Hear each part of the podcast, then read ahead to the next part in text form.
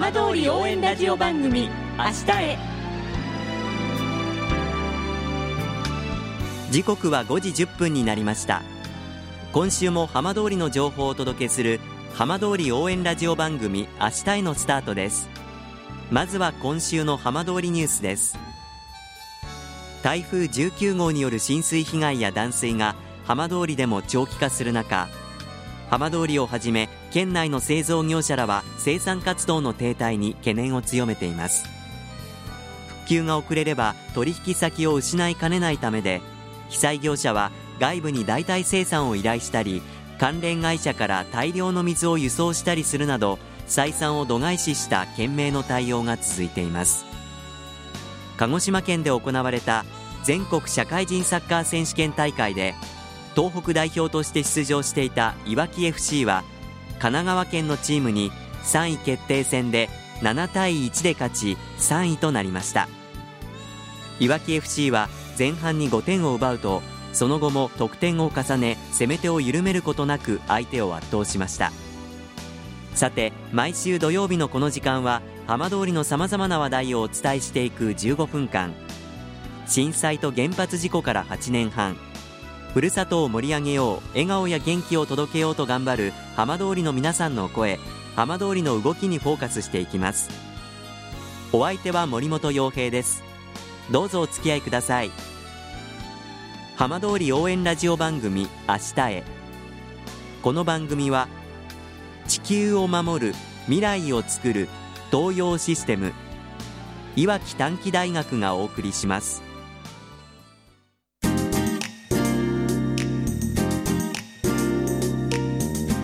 代わっては浜通りの話題やこれから行われるイベントなどを紹介する浜通りピックアップです。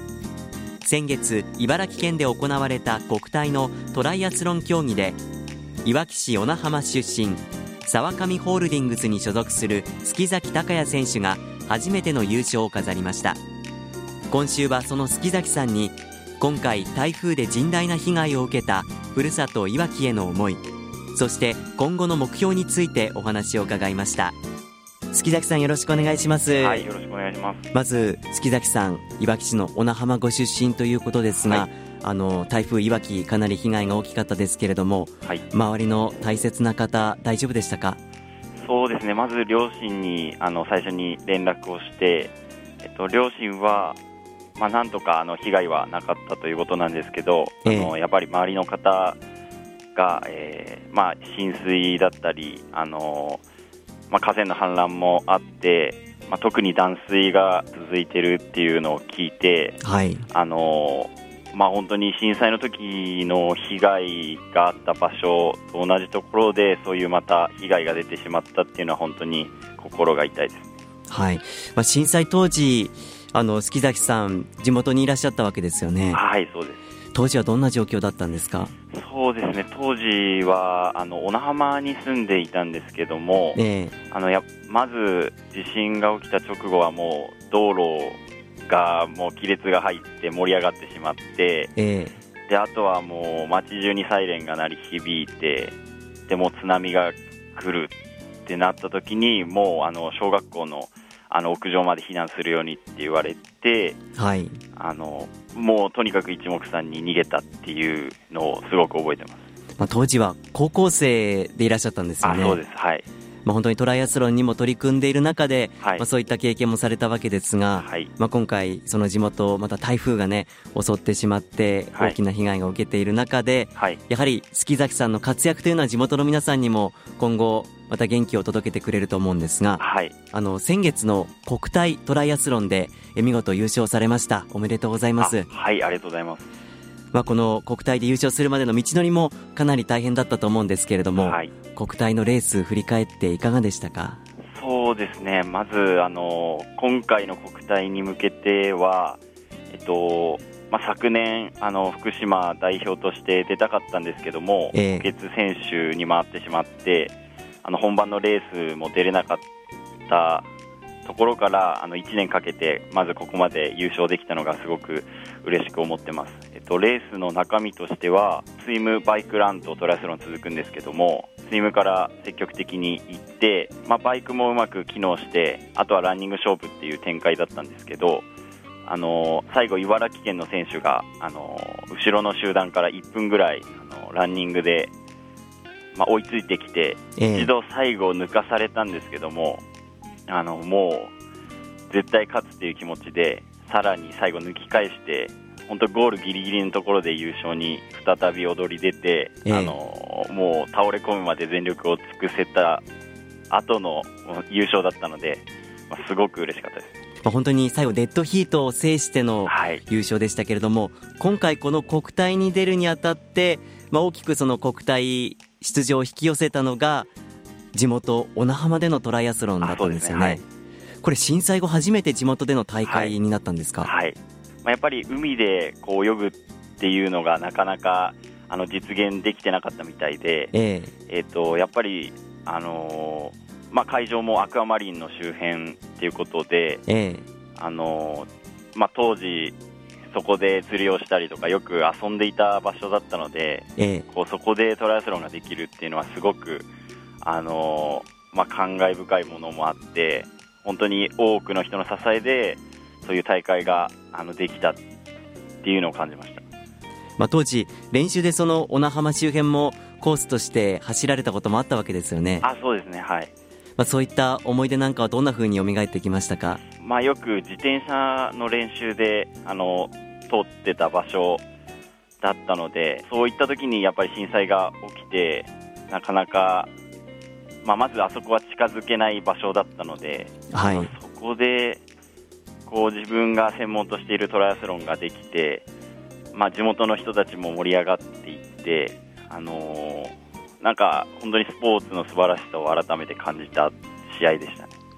実際、地元の皆さん、それからあのお知り合い、それからご両親とか、応援には来てくれたんですか、はい、あそうですね。あの、まあ、両親ももちろんなんですけども、友達の親とか、あの多くの人が来てくれてあの、一緒に喜んでもらいました。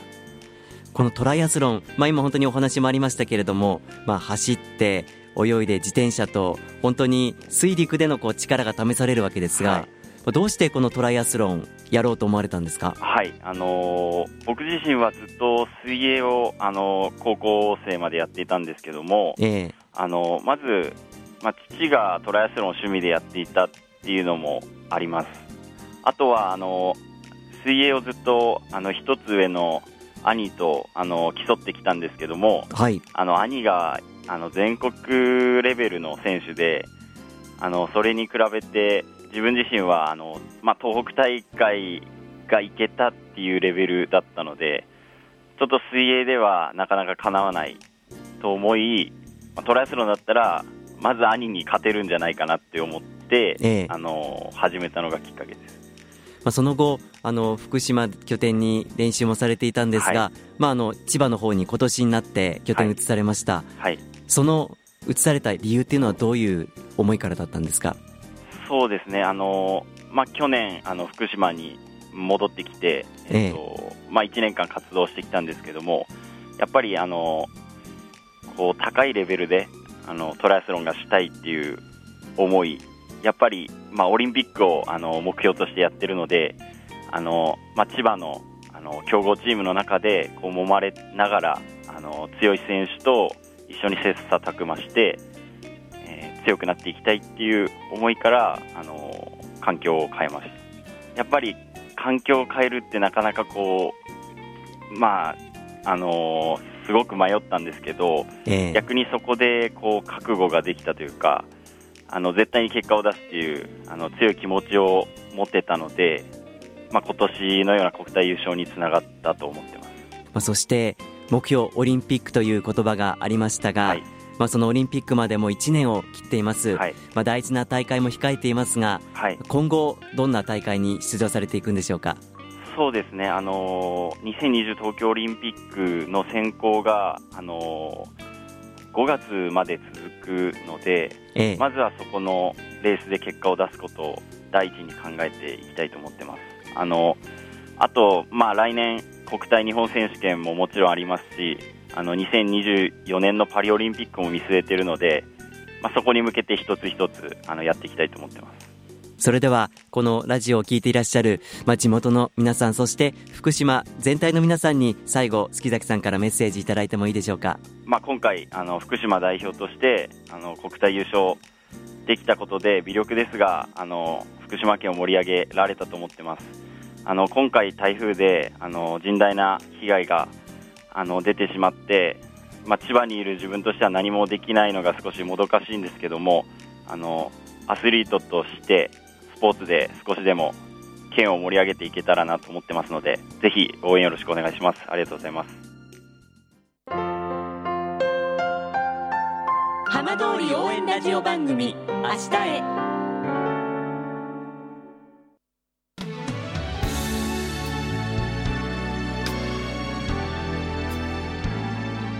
浜通りの情報をたっぷりでお送りしてきました浜通り応援ラジオ番組明日へこの番組は地球を守る未来をつくる東洋システムいわき短期大学がお送りしました。